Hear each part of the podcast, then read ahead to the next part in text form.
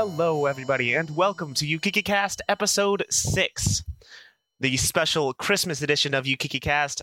How are you all doing? I am your host, as always, One Ted 59 Today we have a pretty special guest on our stream. Our guest, Tyler Kehne, also known as Tyler Keen, Tyler Carnivorous. How you doing, Tyler? I'm good, Ted. How are you? I'm doing swell. It is currently the 20th of December. We're recording this for the special Christmas episode. So, Tyler, I know you well. Everybody in the super echelon of the SM64 ABC TASing community knows you well, but for people who aren't as knowledgeable behind the scenes and into the big land of SM64 memes, who are you and what do you do? Well, that's a great question. Um, I guess I would kind of describe myself as like a uh, a task enabler. Um, there you go. I like my goal has always kind of been um, for other people to do the hard work, and I get to do the fun stuff from my perspective. Yeah, quote unquote uh, fun. Is just whatever kind of it. If I want to see a certain thing happen, but it isn't possible yet, I try to figure out kind of what sort of what we need to do to make it happen. And so that may be anything from like glitch hunting to like more sp- specific um, looking into the kind of numbers of how to get a certain strat working. And then sometimes I, I, I moonlight as a task for myself if I feel that I'm up to the task or it doesn't seem like other people are interested in making it happen. Up to the so task, I, you could say. Yeah, so I, I just kind of try to do what needs to be done. There you go. So, but I prefer to work kind of like more I, I, prefer to empower other people to do the TASing. That way they have to do the hard work and you can just sit back and watch. Yeah. And they get, uh, yeah, I guess. I, I completely understand. Uh, I've been, of all the TAS competitions I've entered, uh, it was with a partner and I sh- found the strats and they did all the work. Um, yeah, isn't nice? What'd you say? It's a win win for everyone. Exactly. I know. And I get the ninth place too. It's perfect. Yep. so genius. How did you first get into Super Mario 64? Well, uh, and I, it feels weird saying this, but I, I think I'm like one of the older people in the community. Like I was actually around yeah. for like the actual life cycle of SM64. Um, huh. I feel like a lot of people in the community maybe weren't. They were maybe kind of born in the early 2000s, maybe. But mm-hmm. um, like I was born in the early 90s, and um, so I didn't have a Nintendo 64 for a while. But hmm. um, like I was a pretty healthy kid, but yeah, I would like occasionally get like these ear infections and have to just like go into the hospital like as a precaution. Ouch. And they would give me in they would let me use the N64 that they had, and they had Super Mario 64 that was my first exposure to it. Was playing it in the hospital. You know, like super sick. Yeah, but literally. You know, like when you're a kid and you're you're not feeling well, something like that really just like lifts your spirits. And I was just like, I was so captivated by the game, and it was just like that. There wasn't anything else like it at the time. Oh yeah. Uh, you know, you think of the previous generation of consoles. Not that I had that as a, like a four year old or whatever, but um, it was just mind blowing. And the if you weren't around for it at the time, the hype around that game was just incredible. You know, oh, people yeah. talking about it on the playground and stuff. Um, so like, it, it just really captured my imagination as a kid. And then so I, like I, I begged for the game as like a Christmas present. Eventually, I got it, and nice. it was just my favorite game and kind of always has been. Um, nice. Yeah. Wow, that's I I didn't expect a hospital. You know that seems yeah. a little.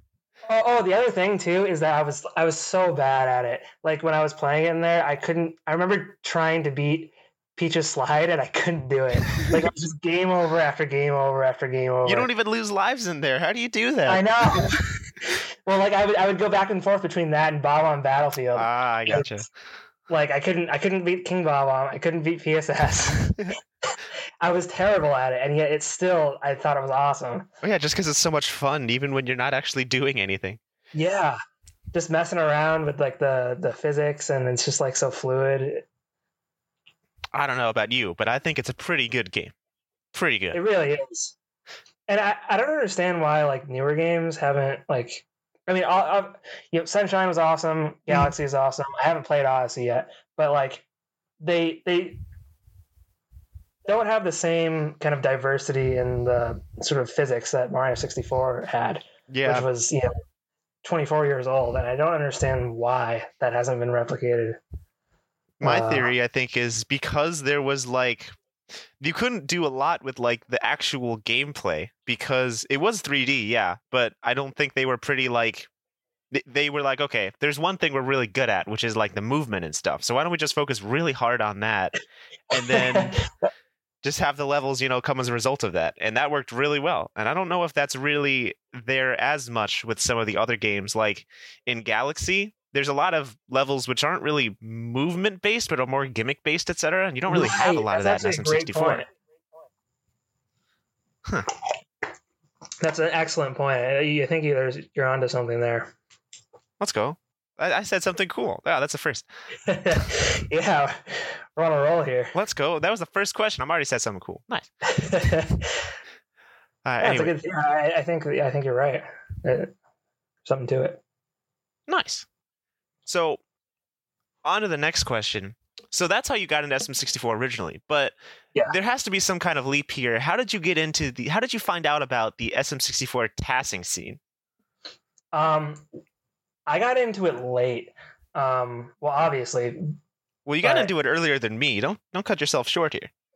yeah. So when I say late, I mean like, uh, so there was the you know like kind of the original sort of like heyday era hmm um, of SM64 TASing. That was yeah, the golden you know, age. Right. Like so you had 120 and then there was like uh you know all the single stars that kind of preceded it. So I missed out on that completely. I wasn't even aware of it. It was um it I guess I could say it was the YouTube algorithm. I I want to say the first I don't quite remember the first TAS that I saw. Hmm. I, I don't think it was a Mario 64. It was probably Super Mario Brothers or something. Makes sense. I, it was some other TAS, and then the one SM64 120 I think showed up in the like suggested videos after I watched that, and I think I saw it. Yeah, so it was 20. It was 2012 when Yeah. 120 came out, right? Yeah. Mhm. So I would have been. I was in college. Um, and I remember watching it in college and watching it with my friends and we just thought it was the coolest thing ever. I mean, it was like because I, I mentioned how SM64 kind of just captivated my imagination Oh, when yeah. I was younger. Obviously, as you get older, you lose that because you you when you when you're a kid, and I think even in general, when you're looking at something that you don't understand, your mind kind of estimates like the complexity of it. Mhm. Like when you're looking at maybe a math problem and you're not familiar with it, and you look at the symbols and you kind of estimate, you know, roughly how many different things the symbols could mean, Yeah. and then you, you your mind sort of makes a very vague estimate of of the complexity of the thing based on that, and it's usually way larger than the actual Oh yeah. complexity of the thing. You know, when you when you when you don't understand calculus and then you come to understand it, it seems so much simpler in retrospect. Yeah, I it's the same definitely thing, I think. understand that example. Um, like with Mario 64, you know, you get older, or any game. Yeah, yeah, I, I gotcha. I was making a joke at how I am not bad at calculus. Um, well, uh, you, you come to understand that s- only there's only so much complexity that can have, mhm. and your imagination isn't as convincing, I guess, because you know that certain things aren't possible. You're more rooted.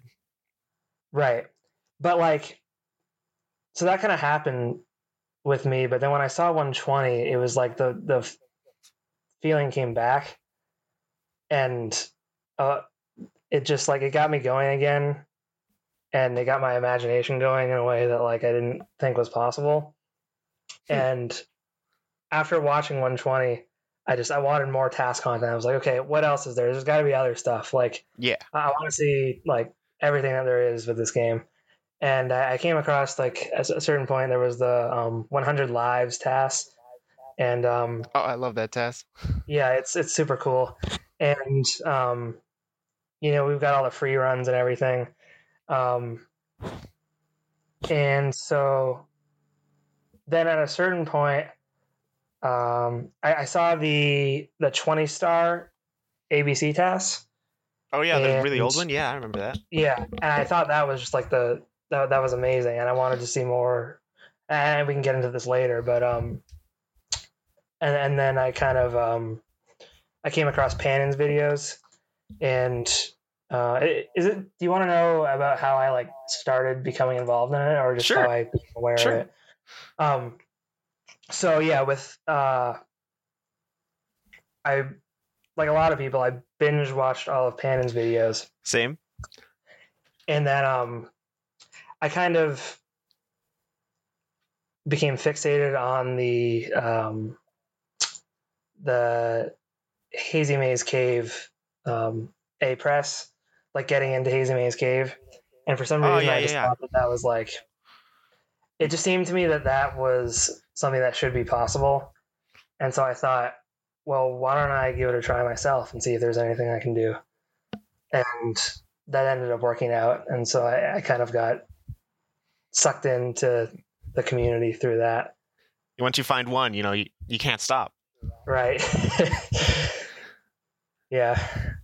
Yeah, because that was that was your first one. You've saved a couple uh, A presses in the meantime. We'll get into that in a little bit, but sure sure I want to start off with um you mentioned that you were kind of newer than a lot of people uh, earlier, but in terms of the TASing scene, you've been there a little bit longer than a lot of people that have joined mostly in the Discord era. You were actually the first person that I've interviewed, aside from the legendary Dom Dunk, obviously, to have joined the SM64 TASing scene like earlier than I did. Uh, you were in the Facebook group chat before me. I think you actually Right. invited me in there.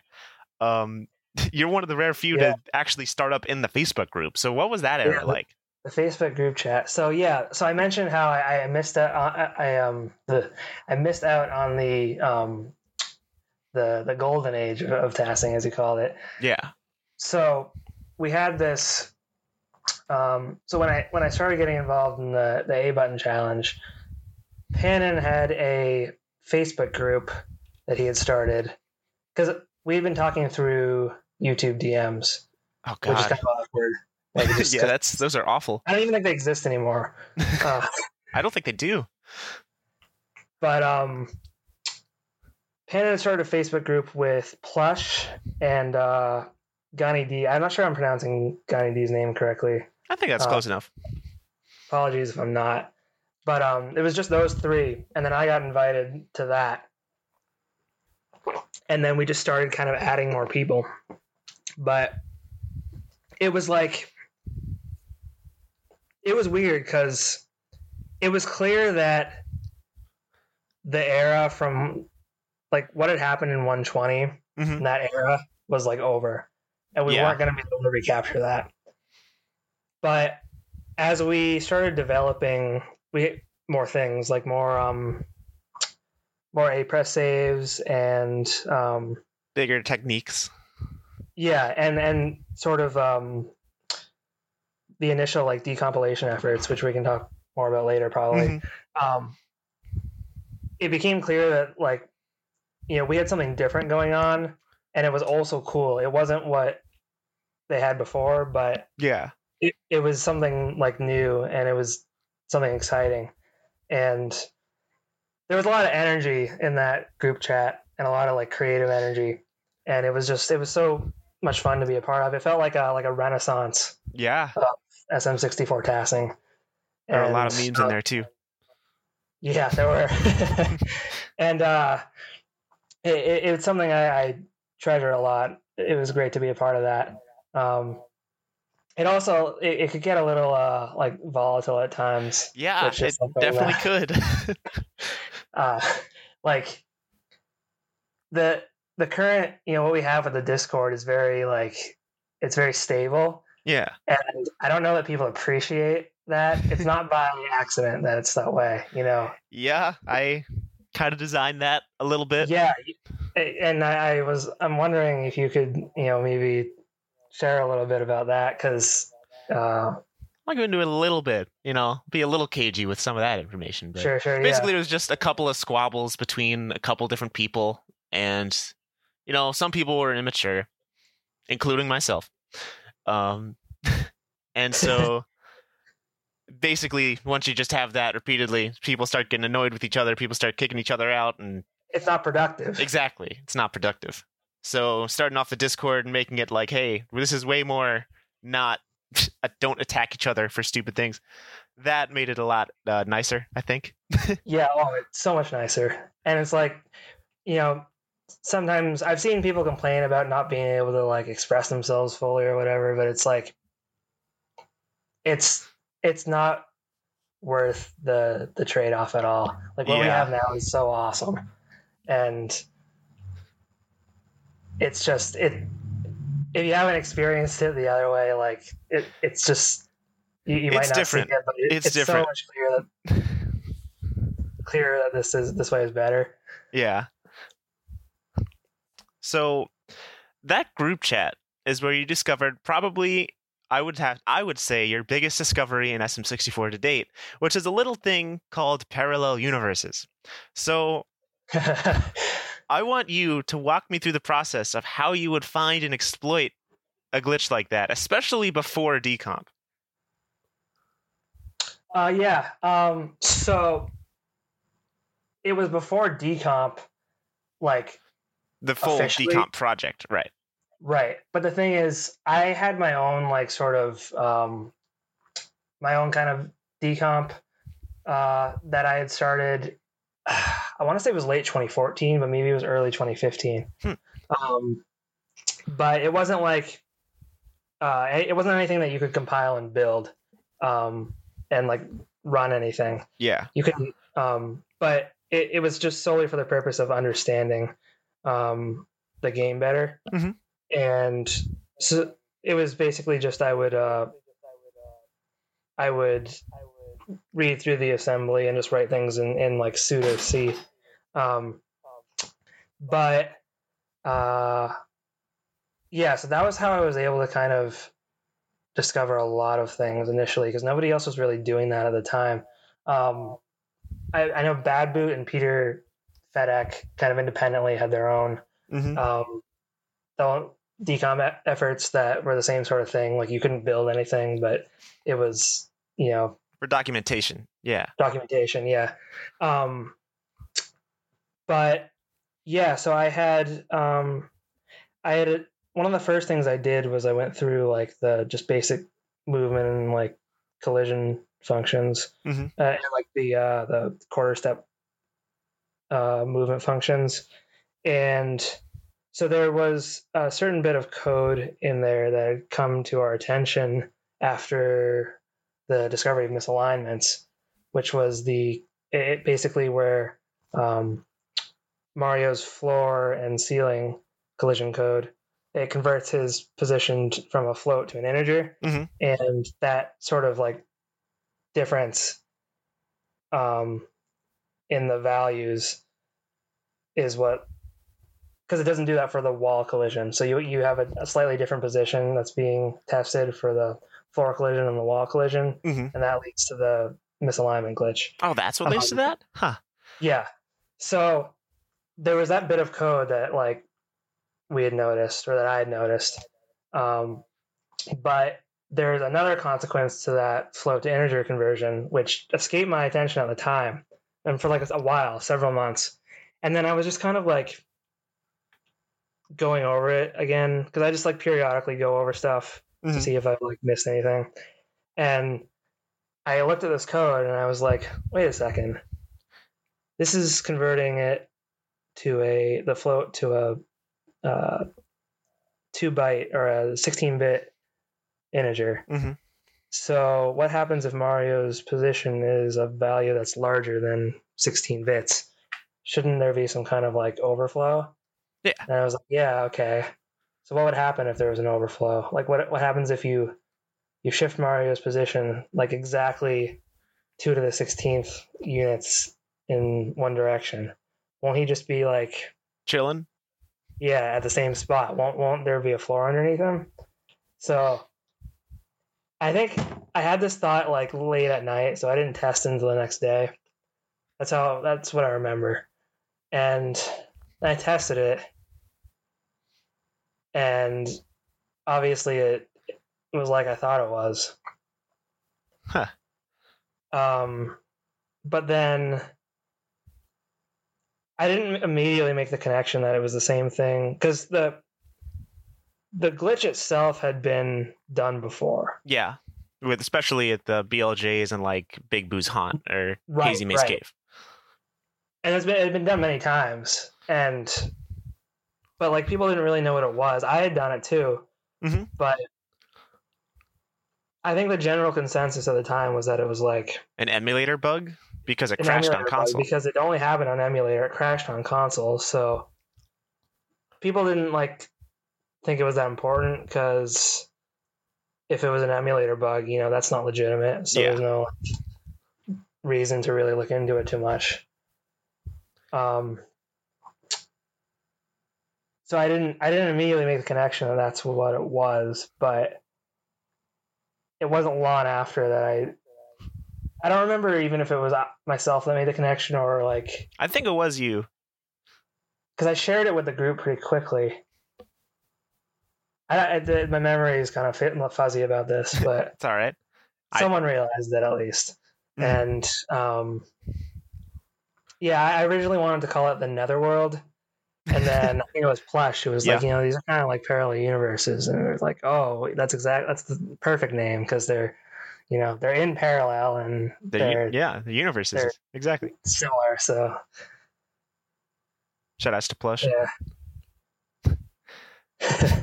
So from those that parallel universe discovery is where the genesis of a new TAS was being made, kind of similar to the old 120 uh, TAS from 2012. That is the one key TAS. So how did that start going? Because you were without that discovery, that just wouldn't have happened at all. Right. Um, so uh, it was. It did not take very long. There were between that discovery and the start of One Key. There was not a long period of time. I I guess depending on what you consider the start to be, but Mm-hmm. I almost immediately, once I realized what this glitch was, I almost immediately made the connection that it would be useful for getting into the for doing the moat door skip. Yeah. Because I had I had never tried to like actually solve the moat door skip, but I just kind of like I try to um kind of familiarize myself with different like Yeah, theorize about it. yeah, well, like different problems we're trying to solve.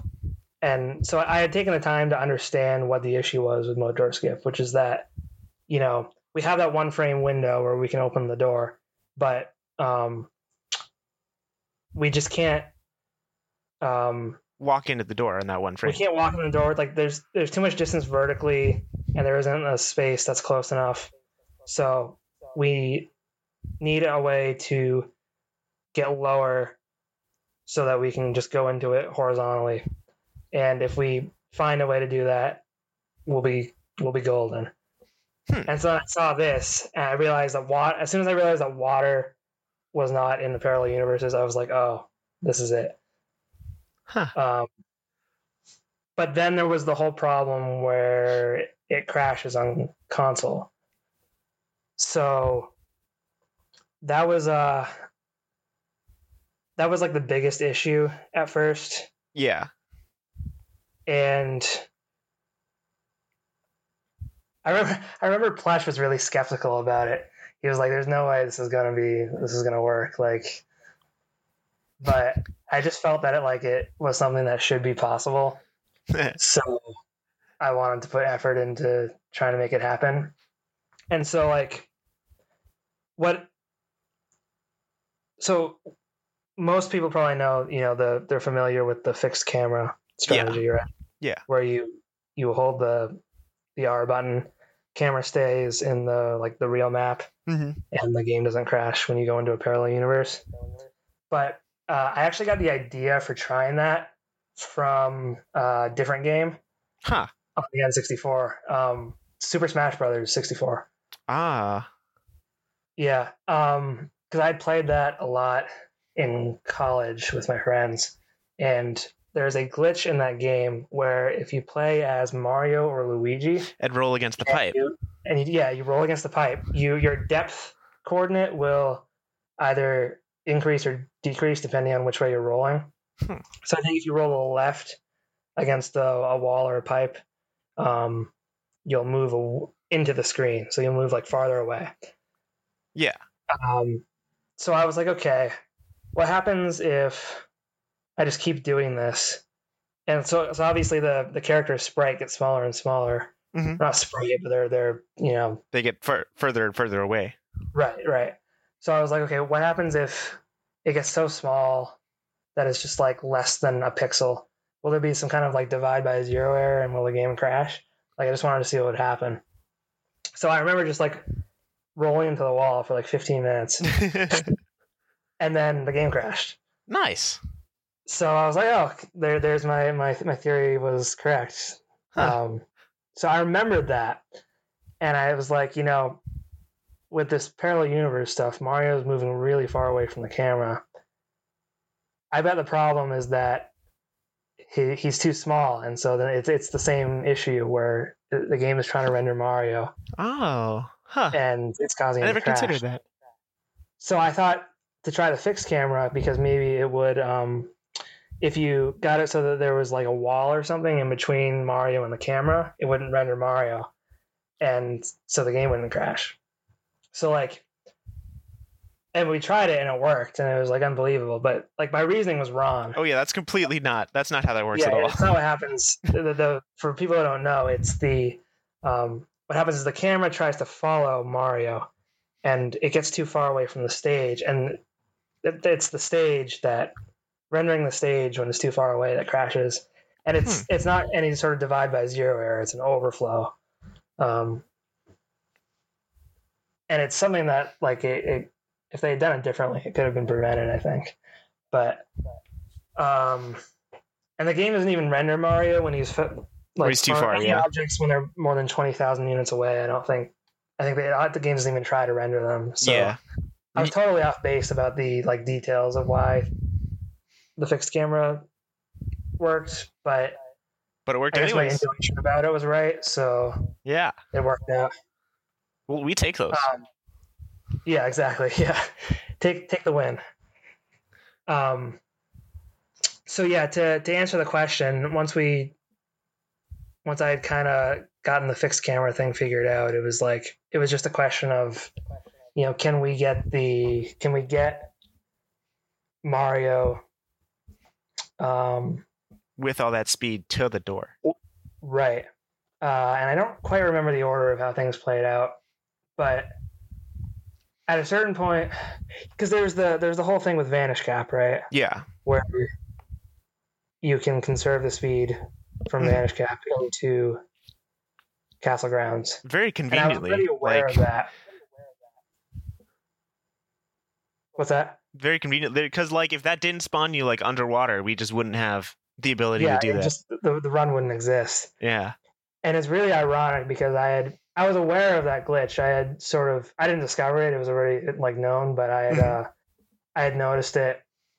Um, I don't know, a few months prior to all this going down, and I remember thinking like specifically, like this is really cool, but there's no possible way this would be useful for any in any like practical scenario. and then it, of course it ends up becoming like the the centerpiece of the Skipping Bowser one. Yeah. So yeah, uh, pretty ironic. But so we knew about that, and then it was just a question of like, can we get into Vanish Cap quickly, and can we get out with the speed and restore it quickly enough to actually save time? Um, and that was what most Yeah. of the one key like development was focused around. hmm Was just like making those strats possible at all. Yeah. I think I don't know if this is right, but wasn't like the PU movement to get into the moat door like wasn't the moat door entered successfully before we actually got into Vanish Cap? Um, yes, that's correct. That's correct. So like we Yeah. did the moat door skip, but then we couldn't get into Vanish Cap for the longest time. Yeah, you you look at the current run, and it seems like it's so easy to get into Vanish Cap. Yeah, there's BLJ, easy peasy. Yeah, but that BLJ is more complicated than it looks like. I mean, it's not really if you know what's going on, but Mhm. we didn't, we didn't understand things as well back then. I and I didn't. I probably understood the collision code better than anybody. I think you like, still the- might the- understand the collision code better than anybody. but like the inner kind of like mechanics of the BLJ, I guess I understood really well, but I didn't understand it as well as we do now. yeah. And like the that BLJ from the lake to get into Vanish Cap, it um like the key there, even with the pause buffering, you don't get enough speed once you get to the spot where you have to jump. Hmm.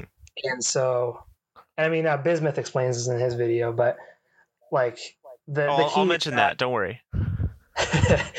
the key is that you have enough speed to once you BLJ again, uh, or once you do another long jump, once you reach the spot where you have to jump, like your Mhm. quarter step is inside the bridge, and because there's a ceiling, you don't move anywhere.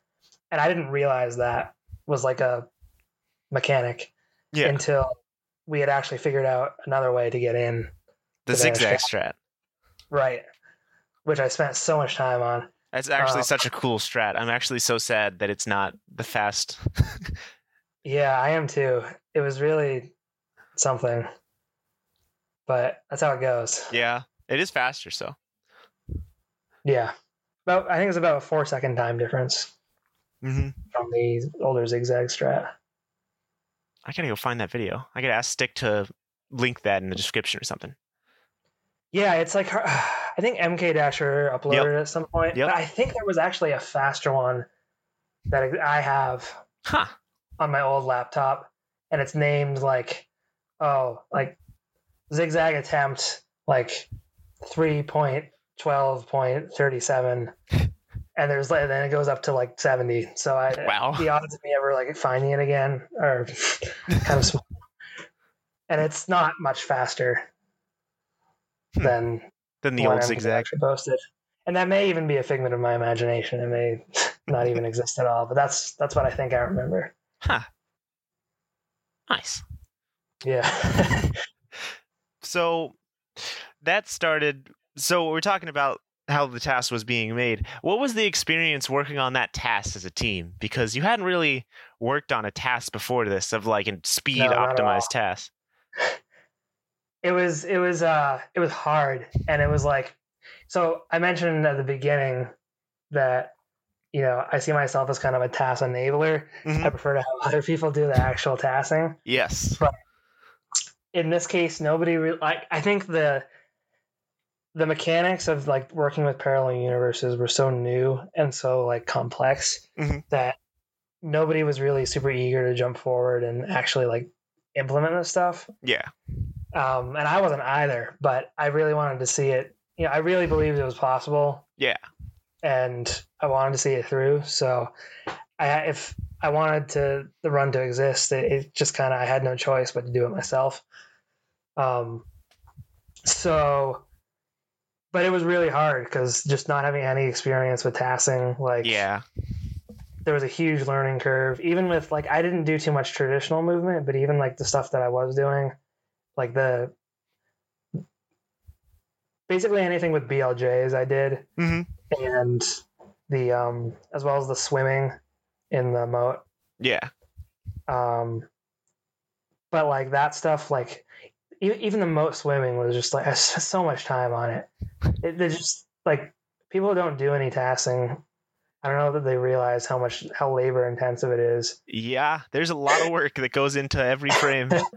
it's so hard and i just have so much respect for for the the all the TASers we have in our community hmm and just like how talented they are and how like hard they work Yeah. because it's it's quite difficult. Um, so, uh, and me just not ha- having the experience, it was even more kind of time consuming, but it was very rewarding and Oh I yeah, had a lot of eventually. fun doing it. Um, yeah, certainly no regrets. Nice. So, I would have to say, of all the parts you worked on, by far the hardest part, at least in my opinion, would have been optimizing parallel universe movement for speed, especially Mhm. being the first person to ever really do that. So, how did you? How how did you do that? How many t- attempts did that take? It took a lot of attempts, and I had some really complicated Excel spreadsheets where I would like, uh, I well, I actually at, at a certain point I made like a like an ex- a, a simulator using like um, Using uh, Excel. Oh, using oh yeah yeah yeah. yeah in excel um that I, and i ended up using that to help me with like the zigzag strat but prior to that i was i had like some basic movement equations and i had these tables where it was just like you had all the different possible angles that mark because it's every like 16 Mhm. units or whatever and like all the different possible positions mario could take and then i like i modded them by two to the 16th so it would it would be um like the The Uh, in collision stuff right like his actual position in the parallel universe in and the then i map. had a Yeah. of all of these dot like there's uh, uh what is I don't know how many dots there were but like several thousand and it would just be like a, an an overlay of all of these positions on the graph and i had it as the background i had the the castle grounds because um Gani D took, took some pictures in Toadstool, and Oh man, um, so I, I had the like bird's eye view of of the castle. Yeah. yeah, and so I used that to like save a lot of time with like predicting where Mario was going to go. But even with like the tools that I had, it was just very like It was brutal. it was super it was just like rolling the dice over and over and over and over and over with different parameters. And the odds of anything working was like very small. It felt like it was maybe like 1% Oof. and there was always some problem and like you'd find a route that looked promising because there were so many components to it. It was like there was the um there was like how far you could turn in um i want to make sure i don't like get stuff mixed up here because there was the there was the dis- the vertical like displacement platform displacement strat that came along at a certain point and that simplified things and i don't remember like at what stage in development that came about Are you talking about in but- uh, Vanish Cap? yeah um because i think initially there was more kind of variance Initially, I think you just went into a parallel universe, then just fell. Fell. yeah you're right that's how it was um and the the issue with that is it, it um it introduces like another parameter to optimize because you want to like start the falling process as quickly as possible Mm-hmm. like the longer your blj is The longer Mario just slowly falls due to gravity. right and also just like the blj time itself so yeah, yeah. with the current strat it doesn't matter because you just have to wait for the cycle at the Mhm. top but like at first there was that parameter and then there's like the swimming itself because there's like there are three different triangles and they all have different like normal vectors. So Yeah. your, your speed when you surface on the triangles is different. And so there's three triangles and there's also like they're pretty big so you can surface at different points. So um like and you want to so you want to surface on a specific triangle with a specific angle but depending on what triangle and angle you have it might take a few frames longer to complete the swimming. So that's a parameter. And then there's like the movement of you you have to Let alone just making the as- movement work, like not crash. Then you have to optimize it. Right. Well, you you not crash. So that was like the final kind of frontier because the initial kind of proof of concept that I made with SonicPacker, Mhm. that didn't crash on console. Um, but it turned out we got really lucky with that. nice. And everything that I made after that for like several months crashed on console, and we just could not figure out what was Wow. going on. That's that is really lucky. Because imagine if that just crashed, and then like your next like two months just crashed. You might just not even like finish the project. You might, Right? you know. It'd be like, oh, like we, we can't do this after all. hmm It, it was actually, yeah, you're you're right. It was a big deal that the first one didn't crash because it was like, okay, we know we can do this. It's just Yeah. like we got now, how do we actually optimize this? Yeah. Right. And um yeah, and the timeline of events is sort of like kind of a little bit fuzzy to me because It's been five years. right. It's like what I remember is that I ended up just kind of guessing. I just we tried lots of different movement patterns hmm to try to get to the door without crashing. Yeah. And I remember that it just eventually we tried um like just not having any analog input and that that didn't crash. So um Oh, just like, huh? Like, what do you mean by that? Like on the control stick?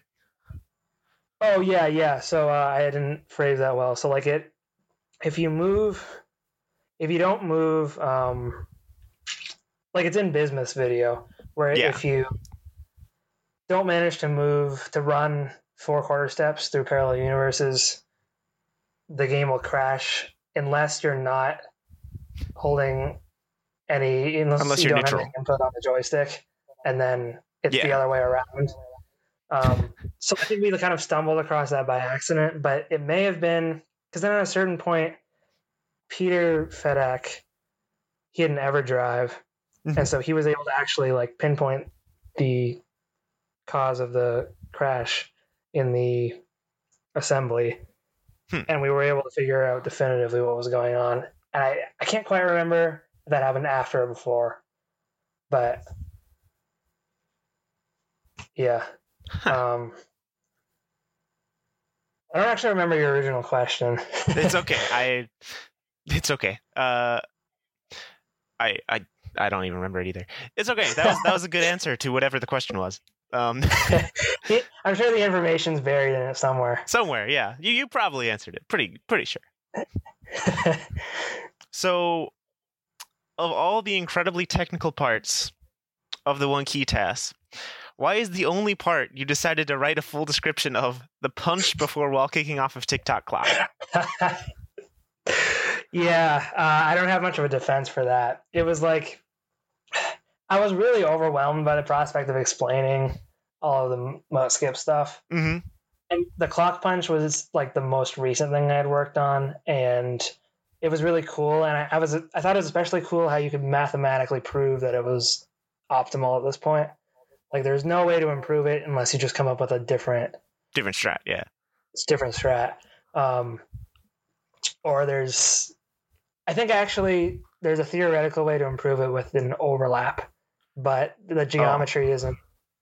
It's not possible with the geometry Huh. it's not possible in practice.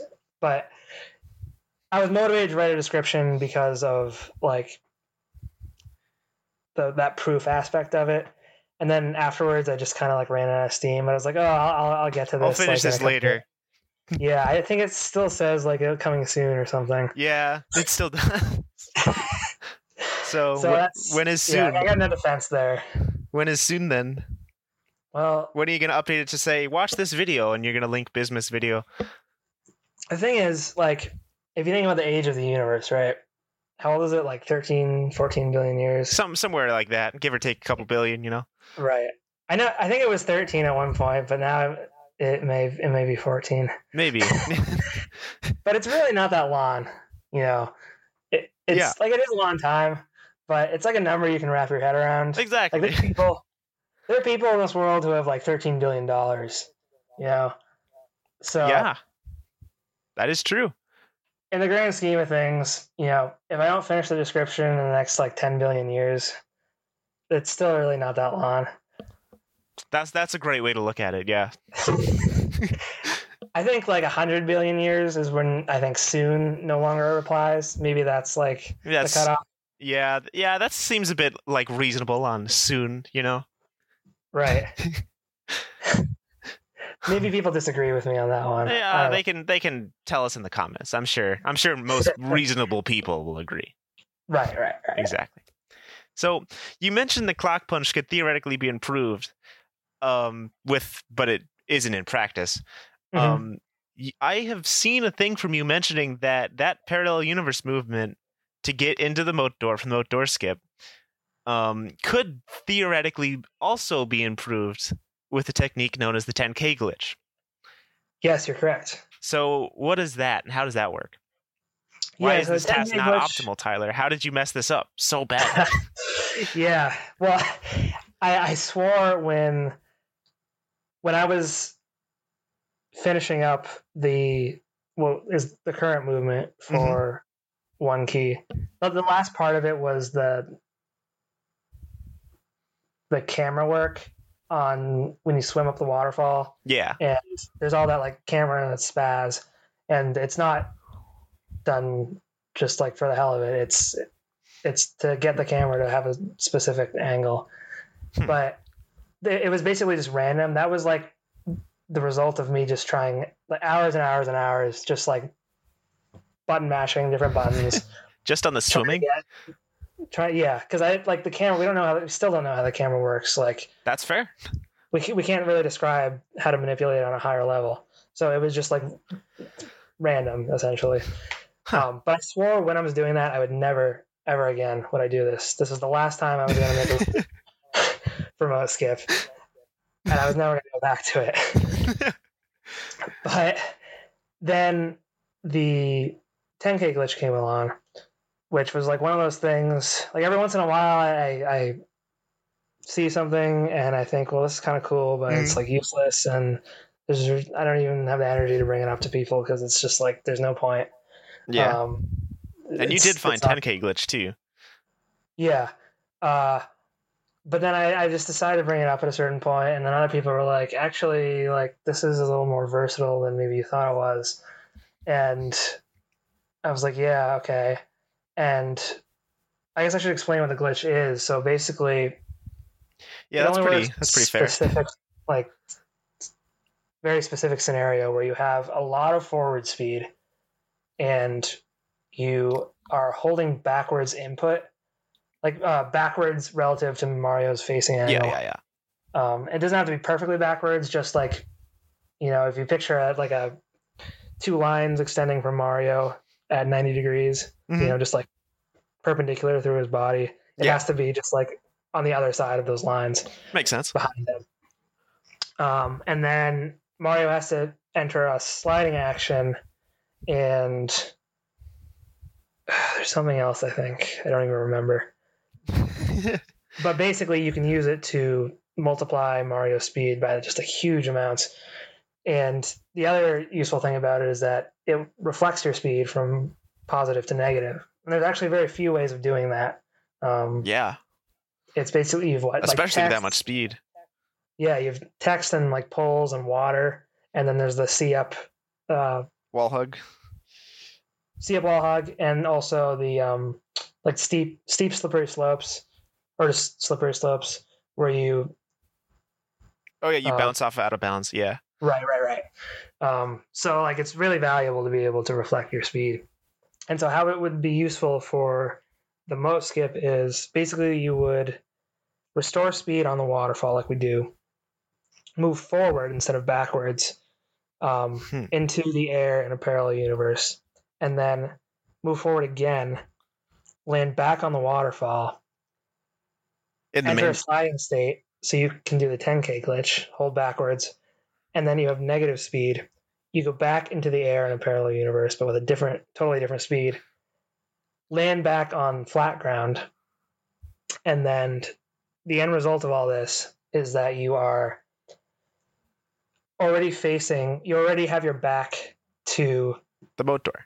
the moat door because the main things that take time for the actual like castle grounds movement like you have to take a few frames to restore speed and like Mhm. end up in a walking action that takes like one two frames and then there's three landing frames Yeah. and then you have to take a you have to You have to turn around. cur- right turning around is like the main thing that takes time so if we can already be facing the right way that's like it takes 16 frames i think to turn around 180 degrees um, Hmm. so that's like you know, we could save up to 16 frames. Realistically probably more like 10 um, just based on you know it's going to take a little, little longer to do the 10k glitch so but i maybe 10 to 12 frames is, is a realistic time save if we can pull that off. The only real issue is the like um, the kind of coarse input coarseness. Like Mhm. we, we can't target specific speeds super easily Because you only have 256 uh, things uh, you can do. analog inputs right exactly um, and you, when your speed is so large like the That varies a huge amount. Yeah. Yeah. So, um, and we have limited because we're we can't really do too much with the camera to try to offset that. hmm I don't think so. I there may be an issue there. I don't really think there will be. I think it'll just make it harder, which is kind of why I've, like I said, I, I vowed never to do this again. I'm kind of rethinking that, but the the whole the difficulty of it Yeah, it sounds I- awful. I I Yeah. I know a lot about SM64, and when you were talking, I it was it was pretty hard for me to follow. I'm gonna be honest. Not just because you were bad explaining it, just because it's so high level of the stuff you got to do. Just yeah, it's hard for me to follow, and and this is like I'm the one explaining it. yeah. It's like I don't even remember like most of what went into like the, the actual details of like designing this route. I just know it was like way harder than any like compared to the Fire sea movement, Mm-hmm. just like orders of magnitude more difficult. nice. I'm ex- expecting to see that by next week. yeah, next decade maybe. Yeah. well, so let's move on a little bit from one key. We've talked about one key a lot. Let's move on to Uh-huh. more ABC stuff in general because you have, contrary to popular belief, been active since 2015. Um, Yeah. so, Yeah. um, so why did you focus mainly on the A button challenge? Uh, that's a great question. I just really think the A button challenge is super cool. It's like the Oh. the challenge, like the premise of the challenge is so simple, but the actual like implementation of it is so complex. Yeah. Um, it's just really kind of the sweet spot of complexity, and you also throw in the fact that it's not like Trivial. Uh, well, it's not something that you're supposed to be able to do. It's not a problem, you know. Yeah, it's not like they designed the game to be beatable without right, If you're playing a puzzle game, you know the puzzles have solutions. Like these aren't supposed to have solutions, so there's like a it ups the challenge factor dramatically. hmm and it's just like it's this whole other dimension to the game that you can kind of explore A whole other Um, universe, you could say. whole, yeah really i mean um and you have to kind of just scrape the bottom of the barrel when it comes to like different techniques to try to like you know gain a little bit of extra height or a little bit of extra speed or Yeah. you know manipulate some other object in a way to get like a bounce or something that Mhm. you need and um i think we all kind of feel the same way about it everybody who's worked on the a button challenge it's just like it's just so much fun Yeah, because there's so much little nuances that kind of just get lost in some ways when you're just going for speed. Right Like, the imagine. don't. I don't think that. Yeah, like I don't think anyone would have ever discovered the 207 dive recover if, you know, they were just long jumping over that corner. You know. Right, right, right. Um, and that ended up being useful in, in like non Going back to one key, games. like parallel universes were originally an A button challenge thing, right? yeah, I mean, all my research at that point was basically for the purpose of the A button challenge, and it was just kind of a coincidence that it ended up being like useful for any percent. Um, Mhm. which is like So really cool. Like the challenge of not pressing a button ended up finding strats that were faster even if you use that button, which is like right. yeah, that's Isn't that ironic? uh huh. It forces you to just be more creative. Yeah. Right. Yeah, and the creativity of it, just the opportunity to be cre- like solve problems creatively, like it's. I've never found anything in other areas of my life where I can like solve problems like that. Yeah. Um, like at school, at work, like I, I just have never come across, like I've never duplicated that feeling of solving problems in the A button challenge. Huh. Um, it's very valuable to me. And Nice. I, I think anybody, I think other people would say the same thing probably. Yeah, literally a thousand dollars valuable if you solve the Tick Tock Clock one. Yeah, no kidding. um, I was just saying. Yeah. So, so you've contributed a lot to ABC in terms of like 207, 10K glitch, um, parallel universes, etc. So, what is your favorite contribution that you've made? Basically, uh, for a really long time, it was the Chucky drop in um, Bowser in the Sky. in Bowser in the Sky, Huh. um, where, well, I, it's pretty self-explanatory. People You drop the know. Chucky, yeah. You drop the Chuck, yeah. Uh, it looks very simple from the actual, just like if you're just watching the Yeah. the in-game camera but it's like it's very complex it was one of the first things i did it was like i, I did it was like One of the first Uh, difficult things you did. yeah it was the first thing i ever TASed like properly Hmm. um my uh, my initial um my first couple of videos were like they were spliced i mean they were they were legitimate but i, I couldn't figure out how to record properly so i yeah, they had no audio. states. Yeah, they had no audio. So I like, I had, um, I just like started recording the video, Mhm. and then I would use like I would load save states and stuff. So then I, my the recording would just be it would include all of the like the bad attempts, and I had to like edit, Edit those together. out, yeah. understand like the the whole TAS recording thing. Huh. So I think the Chucky drop was the first. I, that was when I finally figured out how to like record a TAS properly. Huh. Um, but yeah, just like how that all came together, um, with how like few tools we had at the time. Oh yeah, that was before Stroop Stroop by a lot. Yeah. no Stroop, no decomp, and so it was just like memory washing with Cheat Engine. Oh and- god. I was able to figure out how to manipulate the Chuckya and the surrounding geometry to like get them down.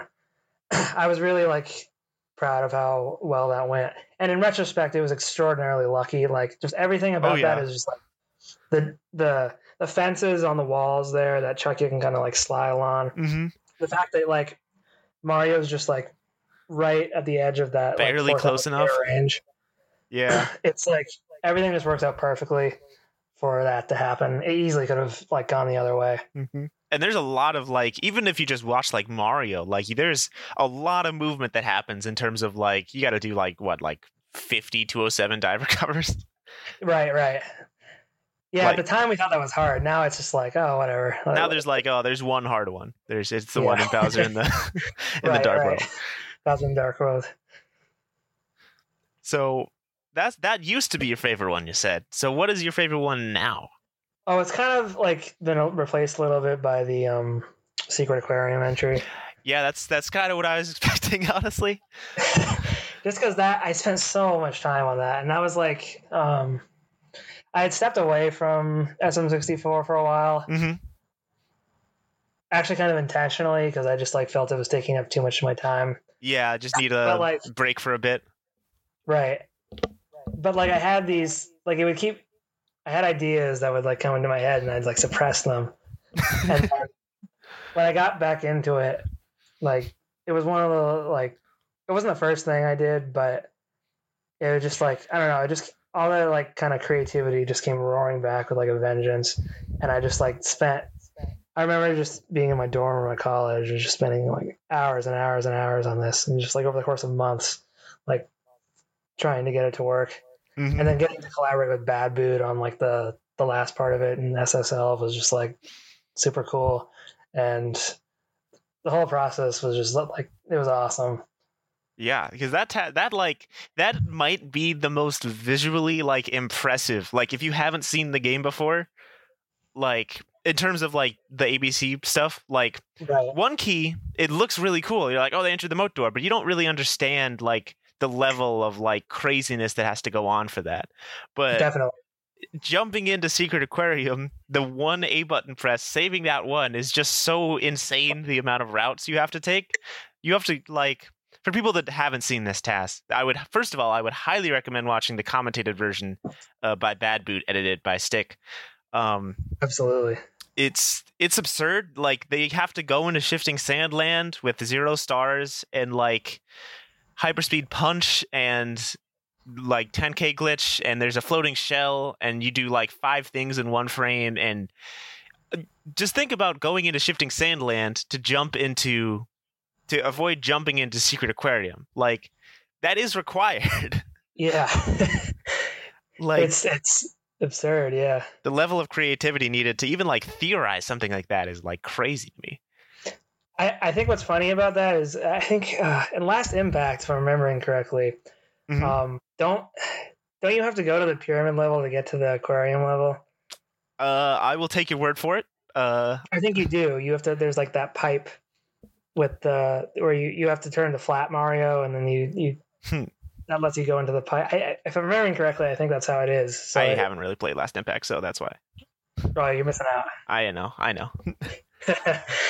um, but yeah, it's it's it's very ironic. You have to go from the desert level to get into the aquarium, Yeah, and it's just absurd. yeah. It's like it. It makes Watch for Rolling Rocks look like a simple thing, yeah. which is like, wow, this is. Oh man, it's. I I would agree. It's probably my favorite strat too. it, it does have everything in it. Kind of, you got cloning, you got like parallel, well, not parallel universe movement, but like very high speed movement, Mm-hmm. um, speed conservation between levels, like Text box redirection of speed, glitchy ledge Right. grabs. yep, it's got it all. It's it's it's it's a lot, and I'm. It's crazy that all that is to save one jump.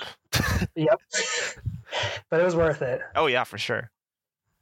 So, speaking of saving one jump, this is Uh-huh. a very popular question. Will Bowser in the Fire Sea Zero X and N64 actually happen? Definitely, absolutely. But oh, really? the thing is, like, the thing you have to understand about like my sort of predictions is that I kind of like I always try to think like kind of intuitively and like based on what I feel. Mhm. So not as not so much like what like seems rationally possible. Yeah. So like my, my feeling is that it's possible. Like I have just a very strong feeling about it. Looking at the actual evidence, there is like it's not quite so certain. but okay. I haven't let that stop me before, and it usually works out Nice. the way that I want. So, um, like what I will say is that um, the like if you want to talk about just saving the A press and not about doing it like quickly, Yeah. that's pretty likely because we know we can do use a bully battery to build up thousands of speed. Yeah. Once we get to like a you know ten thousand speed or whatever, Mhm. we can build speed more quickly using the um, like squish cancel Yeah. Yeah. speed transfer strats. Um, that's like pretty much a sure thing. The only like issue is the final, uh, the final like s- speed transfer where you have to do the the actual like platform displacement. hmm I don't know how familiar like people listening are going to be with the strat. I think it's Probably not. explained, like by various people a few different times, but Yeah. Jong had like 12 questions in here on this question sheet about platform displacement. Uh, we're not going to get to I those. probably talk to Jong like offline at some point because Yeah. he could help out a lot with that. hmm Um, I have an idea. Well, the problem basically is that you need the the platform to be tilted like A lot. about as far as it can go. Mhm. Like, like because obviously you can't go under the lava. Yeah. So you you need it to be tilted like almost to the maximum in order to get the Required angle. in order to yeah in order to get the because Mario has to go up hmm instead of down. So in order to get that, it's got to be tilted as almost as far as it can go, which is not a problem in normal gameplay, but because we need to do like a um like a speed transfer is well we need to have like negative however many million speed Yeah. it's um you can't tilt the platform easily when you have that speed so um I, I still think it's my, my best idea at this point is using like a triple bully collision to have Huh. the bully clip Mario through the platform instead of just like having to fall off the edge of the platform. hmm Um, but this requires like to have you have to have the bully collide with Mario three different times at three specific like places or, or three Uh-huh. different places at three specific times, and I just I don't have like an intuition for how realistic that is in practice. Yeah. That. I feel like it should be possible, but I really can't say. So basically, right now, the best answer is hopefully. Yeah. like deep down inside, I think definitely, Nice. but I, I have no, I don't, in terms of evidence that I can offer, you don't have the M64 already. right? So aside from Bowser and the Fire Sea Zero X, which is the big one, the big Mhm. Kahuna, if you will, uh, what else do you think will happen in the future of the A button challenge? Like when SM64 is completely solved, there's no more, there's no more things that can happen in the game. How many do you think will be left? Mm, How many A button 13. presses? I think 13. Thirteen. Which ones? Uh, oh, which ones? Let me, let me think here. Um, I'm not trying to remember all of them. I'll name some that I don't think are going to be saved. Okay. Yeah, you don't have to list all of them. I don't even think I could list all of them off the top of my head. Um, the SSL ones, I don't think are going to happen. Which Unless ones? the iRock thing works out. But I think that that's like Which don't know. SSL ones? Like the uh so. There's the they're they're both in the pyramid. Ah, Um, right, right, right, right, right. It's like the higher pyramid stars. Um, the there's a bunch of half A presses that I don't think are going to get saved, like in Dire Dire Docks. yeah. Although actually, there's you might be able to do something there. I was going to talk about that, not here, but like in the Discord, but I Hmm. forgot. Um, maybe I go. will at some point. But it's a long shot idea. Um, I I don't know. Like it's hard to say specifically which ones because there's a lot of them that have long shot ideas, and I feel like some of them are bound to work out. I'm just not really sure which ones. Um, what are we? Hmm. We're at 19 now, right? Yeah, 19 remaining, yeah. 19. So then you figure Fire Sea gets saved and Lethal Lava Land. So that brings us down to 17. Something's got to work out in Jolly Roger Bay, I feel. So Really? 16. And then I just think between the rest of the stuff, there's three more A presses about that. That's just like around there. Makes sense. Why don't I why don't I just go through all of them and see, hey, Okay. do you think this will be saved or not? So, right. first off, um Jolly Roger Bay chest. Yeah, I, I think it, it'll happen. Okay. Um Princess's Secret Slide box star. Mm, no, the only real realistic thing was like using the um like a wall gap to clip through at Mhm. the top of the like that lower room, Yeah. and you just You you, can can't. get the speed. You can build up enough speed to do it. You just can't get the approach at all. Not oh, even close. sucks. So I, I don't think there's really Okay. a real chance. Rip. Um Lethal Lava Land uh, elevator. Yep, def- that, that's like the most Really? certain one. In what way? Just like Well, you feel the best. Like, I don't think there's much doubt about the the bully battery thing working out there. oh, nice. It's just like it's going to be really hard to do, but I think like very little doubt that it's actually possible for me. Hmm. there you go. Um, Not for me, not for me to do specifically. Yeah, but for someone. for someone to do. I don't know. I think you kind of you kind of backed yourself in a corner now. Now you have to. Um. Okay. So what's the next one? Next one. Uh, pyramid top star inside the pyramid. I forget the name. uh, yeah, I don't think that's going to happen. Rip. Um. But so- maybe there's the IROC thing, so it's yeah. What do you mean by the IROC thing, by the way? Just IROC raising? yeah that that idea, and Well, I don't think it was conclusively proved impossible. So aren't they on like separate rooms or something? Like, isn't there a loading zone? yeah, so that you would have to like go back over the loading zone. oh. Uh, yeah, that doesn't seem very probable to me. No, but it's it's, It's, technically totally dead. theoretically possible. So, right. um, well, I guess the next one's the same one, which is getting out of the, which is the uh, secrets. The other SSL star, yeah. yeah, so that one's basically the same thing. So, That one's a, like I think if we were to get based on where the loading zone is, I think that one is more likely. Hmm. If we could do the IROC thing, because we it may be that we do the IROC thing, and we still can't get the like the highest star. yeah, maybe that makes sense. Yeah, just because it's so close to the top. Uh huh. Uh, Bowser and the Fire Sea Pole, we already went over that one. Mm-hmm. Um, the two jumps needed in uh, Tiny Huge Island Reds. oh yeah, that one's really frustrating because like you can do the like Wiggler hyperspeed thing and get like several Mhm. thousand speed, and You just it's like you can't should be able use it. something but Yeah. you just you can't. I don't know what you would do in there to Like the only thing I can possibly think of is to like clip into like barely next to the loading zone, but that's just not because that's the one area. because there's a ceiling over everything. mm-hmm. So there's just like no spot to. Actually, do anything. It's so it's fr- so frustrating. Uh huh. Um, Tick Tock Clock entry. Um. Hmm. What was the? uh Oh yeah, there was the the whole Isaac acceleration thing. The, Uh. the glitch that Isaac A discovered, where you can build speed on like a fence.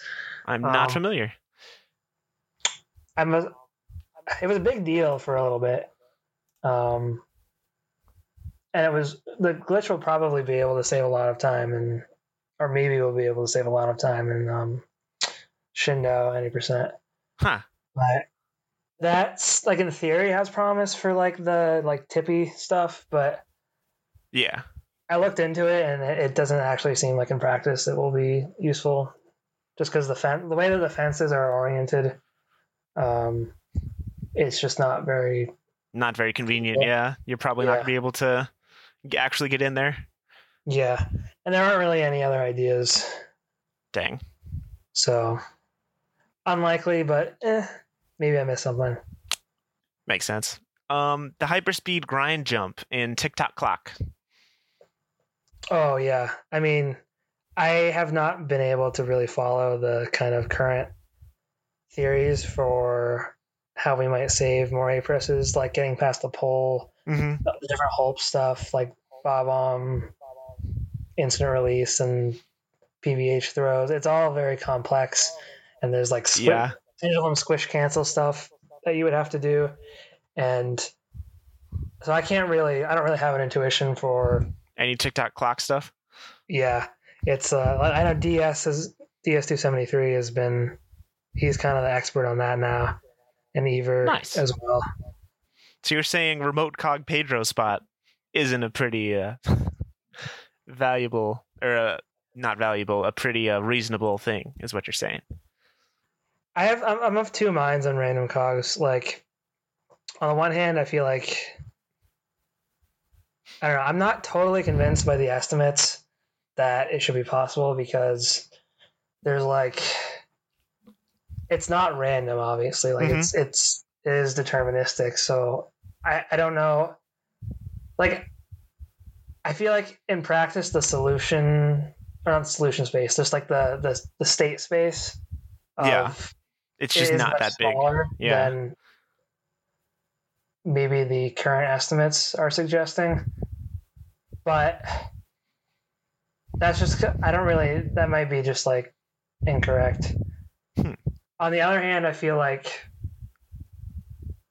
we might be able to leverage the fact that like the random number generation is like periodic Yeah. and be able to like come up with a consistent way of manipulating things. Hmm. That's much easier than like Yeah. anything we've any sort of brute force ideas that we've had. So I feel like it's either impossible or doable. Well, I mean, those are the two options. So Yeah, so it kind of covers all the bases. yeah, there you go. I mean, you're by definition you are right. So Yeah. Those are the best kinds of predictions. I know, right? okay. Uh, the next two, um, entering into uh, Rainbow Ride or Wing Mario over the Rainbow. Yeah, same same deal as with Tick tock clock. Tick Tock Clock, except Yeah. like worse. Oh no. But also like I had looked into trying to use the like C up sliding on the on the the railing, hmm and then if you hold A, you can do like a butt slide, bounce on the step, and you can almost like do a ledge grab on the corner area. Hmm. I feel like maybe with better optimization it would be possible. Doubtful, but even if you could, you can't get from the corner to those ledges. Ah, So it's really not like a realistic idea. dang. That And was then the actually how last the two. Aquarium stuff started. Was Oh, kind of really? From- testing that Huh. because I tried to do a glitchy ledge grab. That was where I had the idea that you could maybe do GLGs on like flat walls Yeah. where there was like a, a explicit like overhang. Um, Huh. And it didn't end up working on Rainbow Ride, but I was like, what about Secret Aquarium? And you can do it there. Although that's actually not. Uh, the idea I had was to use rounding error. Oh God. With Secret Aquarium, there's literally just like, A convenient wall there. well, the walls are actually, the, the lower wall is like sloped slightly. So there's like a real Huh. like difference in, in widths. Oh, that's Um, convenient. Yeah. it worked out, is the Nice. important part. So there you go. Those are those two, and the final two in the game: um, Wing Mario over the Rainbow cannon shots. I feel like I still feel like we can do something with flying, even though I know it's like it, it's really not based off of anything. it's just I feel like there we've missed something. I haven't really taken an in-depth look at it, so like that's where most of my depth my uh, my doubt comes from. Because I mean, it is technically, if you had an infinite wing cap, you could go as far up as you wanted. Right, The problem is, uh, you don't have an infinite wing cap. right. It all boils down to that like not being able to break the box at Mhm. um, more than 26 speed. That's I, don't, I, I just I don't know. I'd like to take a look at it at the flying mechanics at some point. I don't know when that's going to happen, but if only there was an owl. We could use Hoot to the Moon as an actual strat. yeah, That would, I think that would be really funny. I'm really sad that strat isn't used. I know. There's all sorts of cool owl glitches that never see the light of day. I love the owl, dude. Hoot. It's really uh, it's a shame. There needs to just be like an owl free run where you Owl take free. advantage of all the stuff you can do with the owl. That's. I mean, I'm not really familiar with a lot of owl tech, so I'm just saying. Do you want to start doing free runs? That's a pretty good place to start. I don't think I'd be much good at free runs. I don't. I don't know. I'm not creative in that way, so you say literally having done a large brunt of Secret Aquarium in Zero X. but that was like I had a goal, a specific goal I was working towards. That's like, true. The, variance in the movement just came out of necessity. Mhm. If I just had to create something interesting without a clear like purpose in mind, I don't. I just. Hmm. I don't, think I could do it. Makes sense. Yeah, it's it's pretty hard to just go and just not without a goal and just to look cool. Yeah. So, on to another kind of another kind of uh, fragment of the A button challenge. Have you been following the uh, seventy star uh, optimized A button challenge A button challenge Oh. TAS?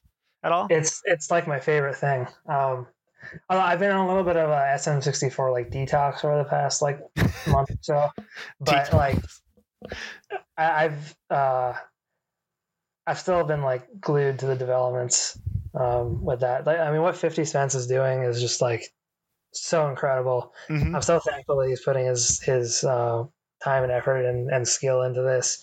And it's it's when I um when I first star when I first saw the 20 star speed run that like Mickey and those guys did. Yeah, way back when. uh, yeah, I just I wanted to see a, a full 90% run of the A button challenge, and I thought it would look so cool. And now it's like it's coming to fruition, and it's better than I could have thought it it would have been Yeah. uh, and it's people are gonna love it when it's done. And my only regret is that like it, we might not finish Fire Sea in time, so it'll be a one A press run. But that's okay because then we can just Obsolete it. Yeah. around. Easy peasy. It's the you know it's not like the the category like goes away after the Yeah. run's finished.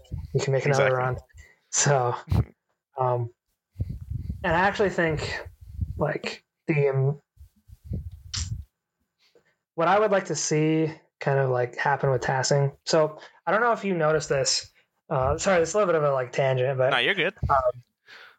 Time Travel Penguin released like a video a while ago Huh. where he had like he he made a uh the, the idea was basically like version control for Oh yeah, for M64s. Yeah. M6 M64s and I didn't like I don't know I didn't fully appreciate it at the time but I think that that's like that's the way to go going forward and that's what we want to move toward is like a, we want to have a like if we a can have centralized hub. yeah, and like if the, we can have it so that the M64 is something that like you build, and we have like yeah maybe there are portions where we do like specific like inputs on mm-hmm. specific frames, but like we also have scripts that are more high level, and the we say okay we want to like you know um, wall kick up this section in the most optimal fashion, and then we have this automated script that like calculates the movement Huh. uh, based on Mario's state, like going into it. So like if if we make an improvement earlier on, it can recalculate it, and Wow. um, and then the different people can can work on it like it's just like uh like code basically. Um, that Huh. would be like super cool. So um, then we wouldn't even have like you know it wouldn't necessarily be just like releases of tasks. It would just be like a constantly evolving. Yeah, Same. everyone can work on it. Yeah. Um, Imagine you have like you're working multiple people instead of having to like share tasks back and forth. You just submit a pull a pull request. Right, right, exactly. And we may, may not even be that far off from that with Wafel being. Um, That's true. Wafel is crazy. yeah. So if people can work on, do some development on that, we could get to a, that point faster than we. Huge shout outs to Boot for Oh, developing man. Wafel. It's it's a SM64 physics simulator basically, Yeah, and it's it's crazy. It's yeah. Bad Boot's skill is just unbelievable. Like, um, just what he's able to, how he was able to do that. Like, Mhm. he's unbelievably talented, and I'm so glad he spent the time to, to make it. yeah, it's it's gonna be very useful a really too. cool piece of software. It's gonna make a bully battery much easier, right? Right. Yeah, I mean, uh, Now in- you have no theory, excuses, like, right? the thing is, I, I would like some, like, some scripting. Some Yeah, like, yeah, like yeah, yeah. Just describe some like automated like scripting abilities. Mhm. Like for some of the certain aspects of the movement, they're so time consuming, but like they're simple to describe conceptually. Yeah. So I feel like they should be automated. Yeah. So you can focus on like the more actually important stuff. Right. So going back to 70 ABC, what did you think is your favorite speed optimized uh, star in that test? Uh, there's a lot of competition there, a lot of great ones, but CCM Reds, I keep coming back to. Hmm. It's just the the way that star works out. It's like with the with the C up slide Oh yeah, yeah, yeah. I love that. C up slide. and taking advantage of like the wind to get that red coin above the lower tree. that star is really cool. Um, uh, Bob-omb Battlefield, Reds and hundred coins. Oh yeah. Boss Fortress, hundred coins, but the the Star Dance clip to get on the Bullet Bill block. That whole segment is like mind blowing. Oh yeah, that um, segment's really cool. Yeah, Big shout outs to Fifty Cents. They put in a lot Yeah. of work to those. You can Yeah, actually watch the Fifty Cents episode uh, after this. Um, he's been on Ukikicast. We talked about Yeah. it. the last one. Yeah, Yeah. Was it the last one? Yeah, it was. Wow, I gotta be more proactive at actually doing these. Um, oh man. So, anyways, let's move on to the next section here. sure. Um, this is just random questions. Um, Okay. Not really. These are just general questions. So, there's a famous picture of you playing some kind of musical instrument. What is the story behind that picture? Okay, so um, that was actually from a yearbook photo uh, Oh. in high school. It was um, so I was on the cross country team, Mhm. and somebody's birthday. It may have actually been mine, or it may have been this other kid's, but uh, somebody had brought out those like you know those uh, those party favors with like the Oh yeah, yeah, yeah. and you blow into it and it un- unfurls. Um, that's what that was. It wasn't like an instrument, Oh, but okay. it was. I didn't realize that we were there. Like we were standing like for the picture, but I didn't realize the picture was being taken yet. So I was still like messing around with this thing, and then like the person just happened to take the picture while I had it like completely extended, and that that photo made it into the yearbook. oh man. I was actually I was on the yearbook staff, so I may have had like You may have pulled some strings to get that in. yeah. There was a there were a lot there was a lot of like Photoshop stuff in our, our like senior yearbook that year, like people in front of the pyramids and stuff like like Mhm. didn't actually happen. Oh yeah, yeah, And I just like snuck in there. nice. And it's been your picture ever since. yeah, so that, but that was where that that was where that photo came from. And it was my Facebook profile picture for a little while. So yeah, that's that's how people a lot of people have seen that picture of you now. Yeah. Well I think it made it into the Rolling Rocks video too. Oh yeah. Oh yeah, it definitely did. oh man. So on a completely different note, um this is a popular requested question. Um what advice would you give for people looking to get into the same type of stuff that you do? Um that's a good question. Um I know, right? I was like, wow, I, I gotta ask this one. Yeah, so it's funny because like the way that I got into like the way that I was able to make an impact wouldn't be possible now because Yeah. it was weird. I always assumed that like if you were gonna pass a game like Mario 64, you would start by like trying to understand the mechanics fully. Mm-hmm. But And I right was now, surprised to find out that like that wasn't really like the case. Like nobody when I first joined the community, people didn't really know the specific equations for Mario's movement. Um, Yeah. there was like small things like you know people knew that the BLJ was like a fifty percent increase in speed, Mhm. but like anything more specific, people just didn't really have a sense for. So once I figured out how to like read assembly and I started doing my own decomp stuff, I was able to find out a lot of information about that. Um, but now that's like, you know, we have the the official like decomp, yeah, the real decomp, and so all that we like we know all the the detailed physics stuff. Um, but for like other games, that hasn't been done. So there's ample opportunity, I think, for for people who want to do this sort of thing. Like, um, lots of other games you could do what I was doing, and I actually started out. I didn't start out reading any code. I would just test things empirically. Um, I Oh, would use Cheat Engine to do like memory searches to figure out what like Yeah. variables um, corresponded to like position and speed hmm and then um, uh, Kaze actually. Is it Kaze or is it? Am I pronouncing that right? It's so just just say however you want it to. Honestly, well, he was really uh, helpful to me when I was first starting out. He gave me some uh, of the documentation that ROM hackers would use, and it had a lot of like um, like structs and like data structures and and other like labels that were super helpful for finding out um, just kind of more about how the game worked. yeah. But even if you don't have something like that, just like you can do a lot with a program like Cheat Engine. Um, the the memory searching capabilities are really powerful for on that, and um, just try to like run some tests to you know I had like Excel spreadsheets where I would make like plots like scatter plots of you know I tried different inputs and see how it affected Mario's speed and I was able to figure out like the the running equation from that without even looking at the code. Nice. Um, and then I, I moved into doing like decompilation stuff later. But um,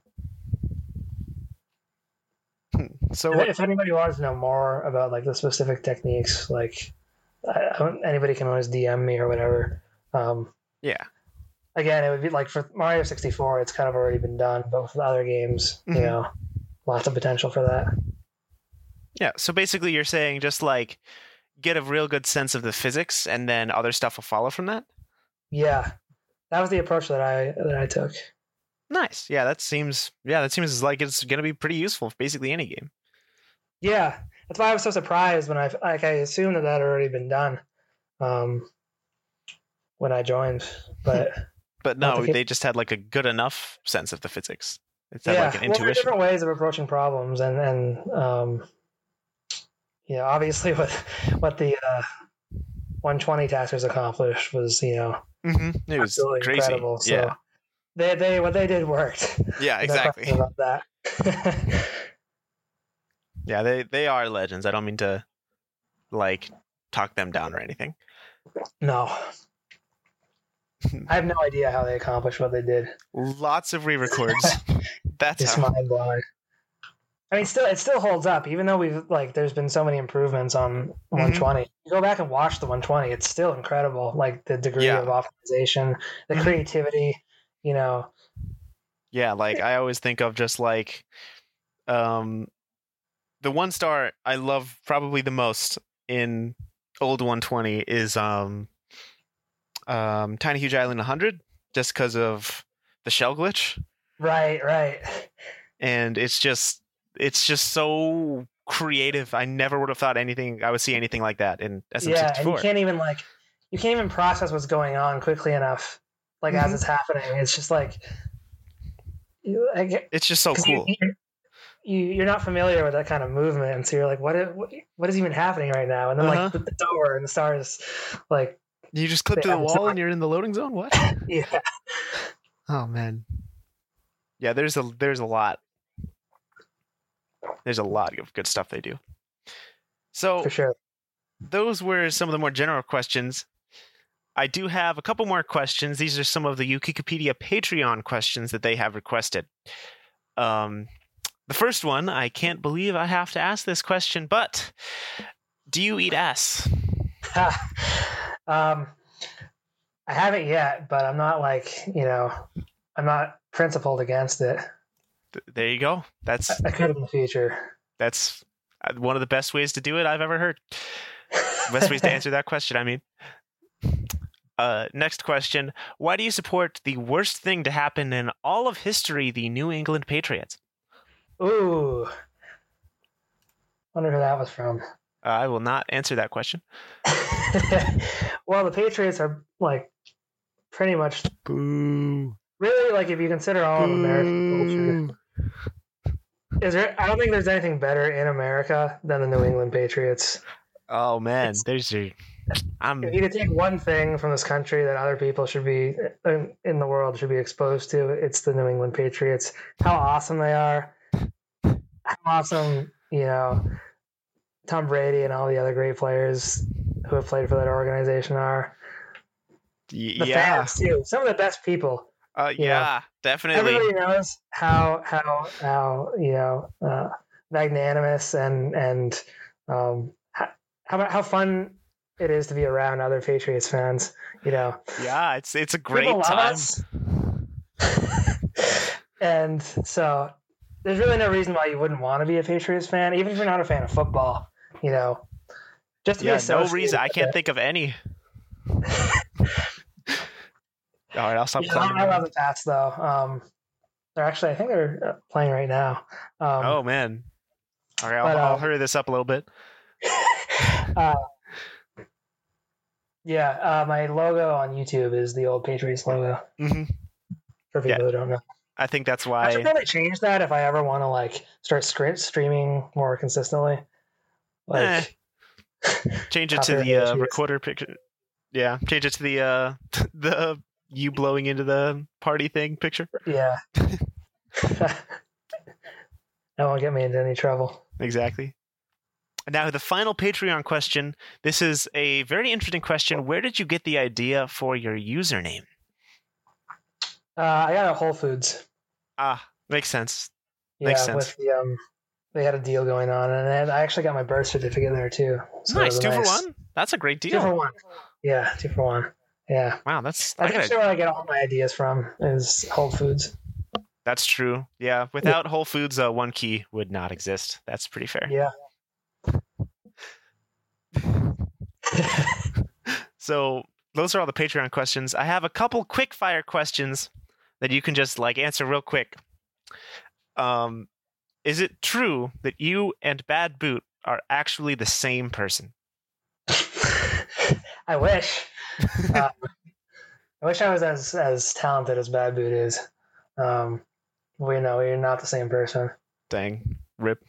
I mean, don't sell yourself short. I'm just saying. Yeah, I mean, I have my own things I can do, but like, uh, I, I'm very appreciative of Bad Boot's skill set Same. and what he thinks. Love Boot. Uh, a lot of respect there. But you're not the same person. nice. Um, favorite pannenkoek video? Um, so that would probably be the Dire Dire Docks. Um, The Whirlpool red one? coins, the the Yeah. red coin cafe press, Mm-hmm. um, with the like with the whirlpool clone. Yeah, yeah, yeah. Uh, I find myself coming back to that one a lot. Um, I guess that's like maybe your question. You meant more of the non like TAS videos, like his explanation stuff. Oh no, I'm just talking in general. I wasn't talking any because that one is like that's probably one of my favorites too because it's just so it just doesn't make sense to me on like a fundamental level. Like I understand it, but I don't feel it. It just like Yeah. Mario's just kind of up there and I'm like, "What? How?" And the cool thing with that one too is that it just it gets progressively more insane. Mm-hmm. Like each red coin is just like you have to do even crazier things to get until you get to the end. Because I think it first starts out like you have the um you have the movement from pole to pole because you can like you some of them are close enough together you can like drop Yeah. um, from one and land on the other one the dive. So it's like okay that's pretty cool. And there's like the I don't remember it exactly, but then uh, The pole clone. like a pole clone at a certain point. And yeah. that's like whoa. And then you have the whirlpool thing after that, and it's like like you said, it's like what is even going Yeah, on? it's like, what? There's- over here. Did you forget to edit out that splice or yeah. Oh man, yeah, that's that's definitely one of my one of my favorites, just because like the Whirlpool clone is obviously the big the big money shot, but everything else is still really cool. yeah, it just it, it builds and, and it just kind of escalates and it's very hype. Yeah, And Penn really did a great job. Like just I don't know how he you know I don't know how he would even. Well, he has the one together. unlisted video of him being like, "I can't put the HOLP here." Do you know that video? No, it's- I don't think I do. It's the guy. It's the guy spitting cereal meme. The stick figure. He's like, "You can't put this the HOLP here. That's impossible." and then he puts the two uh, parts of Dire Docks overlaid with each other, and he's spitting out the cereal, and it's really funny. Honestly, I'll, have to see that. Maybe I did see it and forgot, but it's it's really it's so stupid. It's hilarious. All right, next I'll question. Favorite SM64 glitch? Ah. That's a hard question. That is a hard question. Wait, I Uh, always ask. I always ask, and why is it time stop afterwards? Time stop is very cool, but I think my favorite. I see. I think I had a favorite at one point, and then I like forgot what it was. Oh no. Let me let me think about it for a second. Um,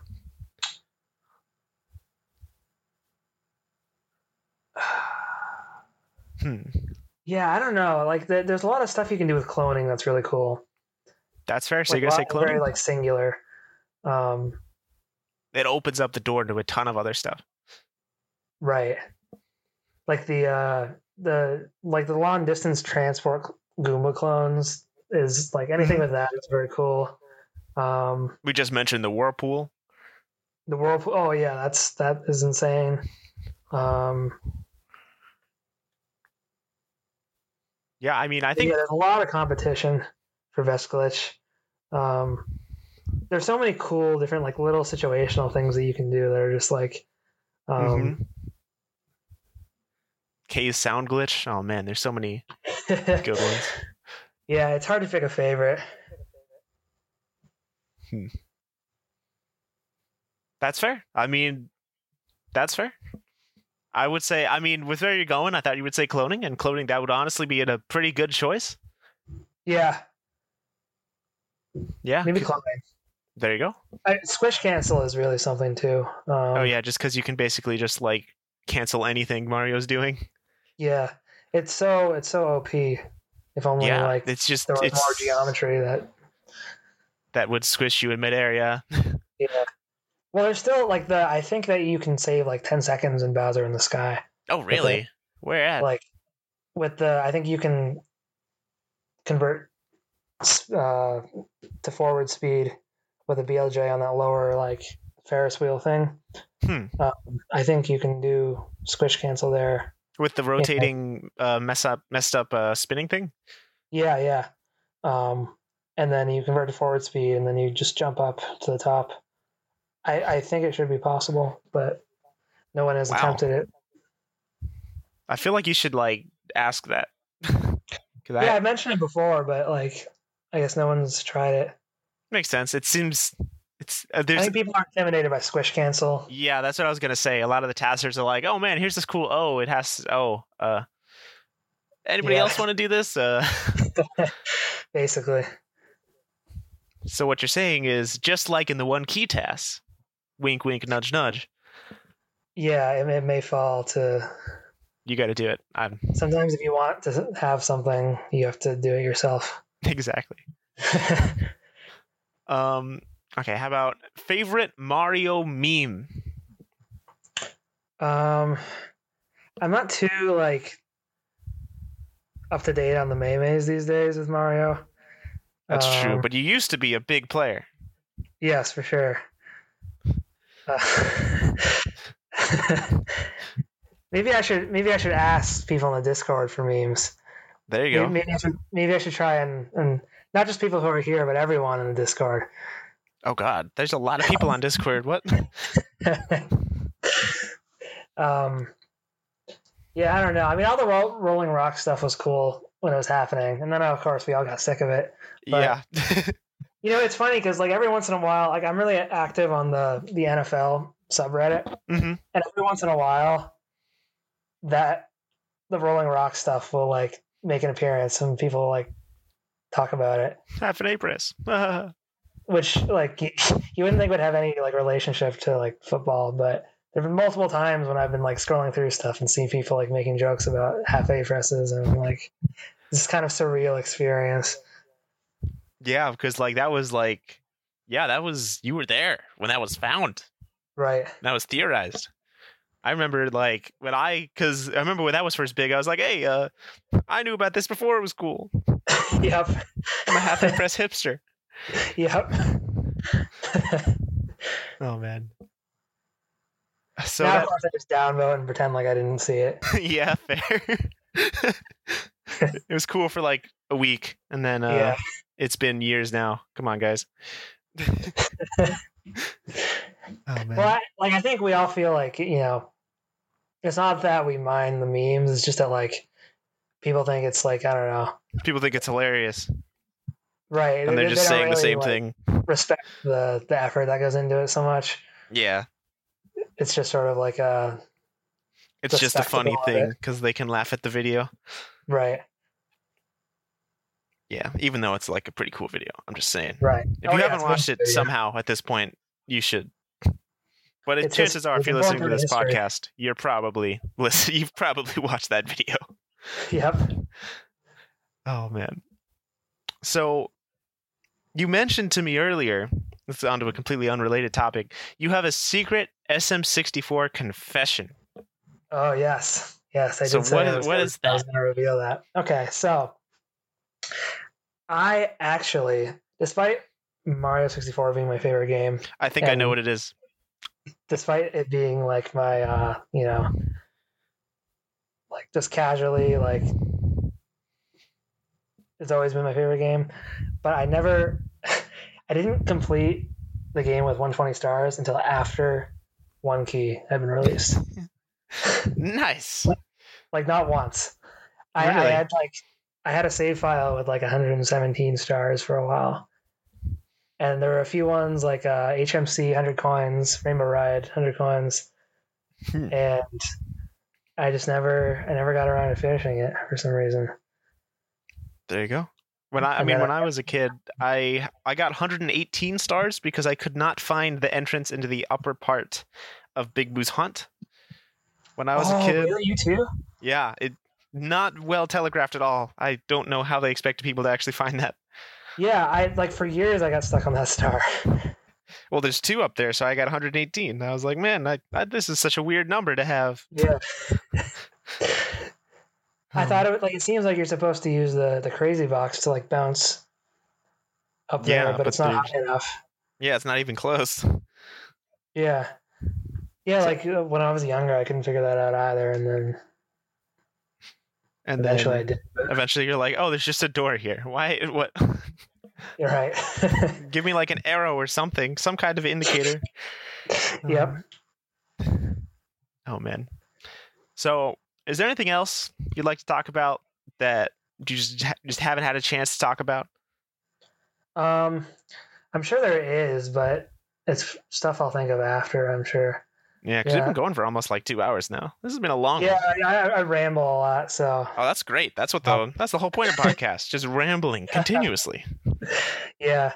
I, I'll tell you, this has been a lot of fun, and it's great to talk to you. Uh, Oh, yeah. I've got you know, I maybe I said this before, but just like so much, uh, you know, respect for the way that you've like you've built this Discord up into something that's really awesome. Mhm. And it's a great place for you know, you've got so many talented, creative people that are in this community. Oh yeah. It's we can all come in here and be productive, and you know, it's just it's it's not like toxic in any way. I mean, the, people have issues, but like yeah. it's just it's significantly better than it used to be. yeah, it's just it's such a healthy place to be. I feel, and it's I'm so appreciative of it, of the work you've done, and all the other Nice. you know the more active moderators. yeah. Us Um, speaking to each other as mods. Um, and uh, yeah, it's it's a it's just a really uh, cool community that's become, and I hope that it can continue to to. to grow, Develop. yeah. It's tough because you know we the work that we're doing is so difficult that there's like a barrier to entry hmm and the people who are like who contribute the most are sort of you know they are not always consistently productive Yeah. so i feel like you know we haven't been able to be at the level of like you know Availability. popularity and productivity that we could be Yeah. but we're like we're always trending upward in that direction i think um and then this podcast is a big like s- step towards that i think Mhm. great thing you've Just got like getting people there. more interested. Yeah. yeah um and people are listening to it so uh nice. Big shout outs to all the listeners. Let's go, listeners. yeah you rock Yeah. All the people that contribute to Ukikipedia, which you can. I'm just saying, yeah it's a I it's a wiki. You should. You definitely should. You have so much stuff that's like, oh man, oh yeah, here's this one random glitch I found and it's just never documented. yeah What if that glitch ends up being like you can beat the game in like negative two way presses or something? Well, it's funny because I always think like, oh, like I couldn't figure anything out, like any use for this, so like, there's no point in like mentioning it to other people. And then when I mm-hmm. finally get around to doing it, other people point out like stuff I miss, like every single time. So There you go. it's probably worth like remembering that. Yeah, and documenting it before you forget it. Yeah. So there you go. That that was a pretty good episode of Ukikicast, I would think. Yeah, I Uh, hope so. And uh, thanks for your time. Um, Oh, yeah, thanks for your time. Thank you for being here. Uh, this has been a a great one. Honestly, I learned I learned a bit, which is something that basically always happens, and I love I love learning stuff about Mario sixty four every time. yeah, for sure. Yeah. So this has been the special holiday episode of Ukikicast featuring what was it? Tyler Carnivore was the joke I said. yeah, Um, uh, I've been Mhm. 1ted59, your host. Uh, thanks to our guest, uh, Tyler Kehne, for coming on and talking a lot about Mario. That was some fantastic talking. I, I enjoyed it a lot. love Uh, chatting with you, man. uh, we'll see you guys next time. Uh, not sure who's going to be on next time, but it'll be a fun time either way. I've been 1ted59, uh, and I'll see you guys next time. Peace.